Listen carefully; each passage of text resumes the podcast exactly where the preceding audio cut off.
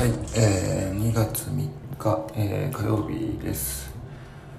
えー、昨日というか、まあ、今日も含め、えーえーと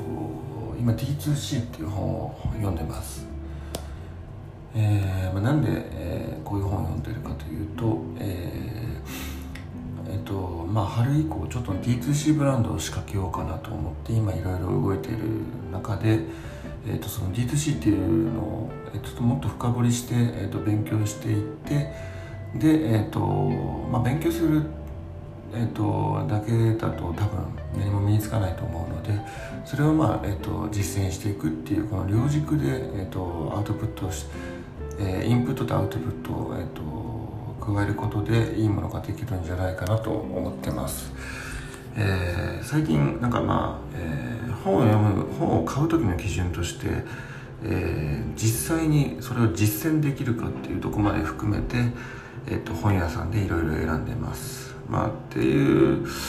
のもやっぱり、えー、とただ単に情報を仕入れて勉強するだけならもうネットで、えー、とツイッターにしてたりとか、えー、とノートを読んだりとか、えー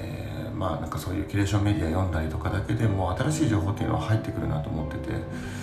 さらにちょっと、えっと、本の役割ってもうほぼ深掘りかなと思っててなんか深掘りするものって、えっと、結局アウトプットとしてビジネスにしないと多分全く意味がないかなと思ってるので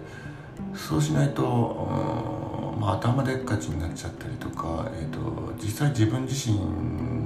まあ、ビジネスやる中でなんて言うんだろうなこう、うん、うまくこうなんて言うんだろう、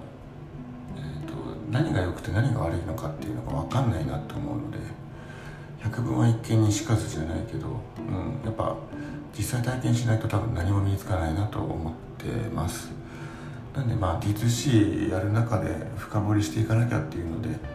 D2C 自体はまあ言葉としてだったりとか概念とかもちろんネットとかで読んでいろいろしてたんですけど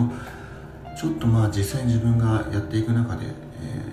深掘りしてやっていくものだなと思って、えー今本を読んでます。はい、えーなんでちょっとこう実際に本とネットの情報の分け方っていうのは最近はそういうふうに考えてます。はい。じゃあ春に D2C ブランドを売れるように頑張ります。はいそれでは今日も朝から1 0キロ自転車乗って頑張ります。はい。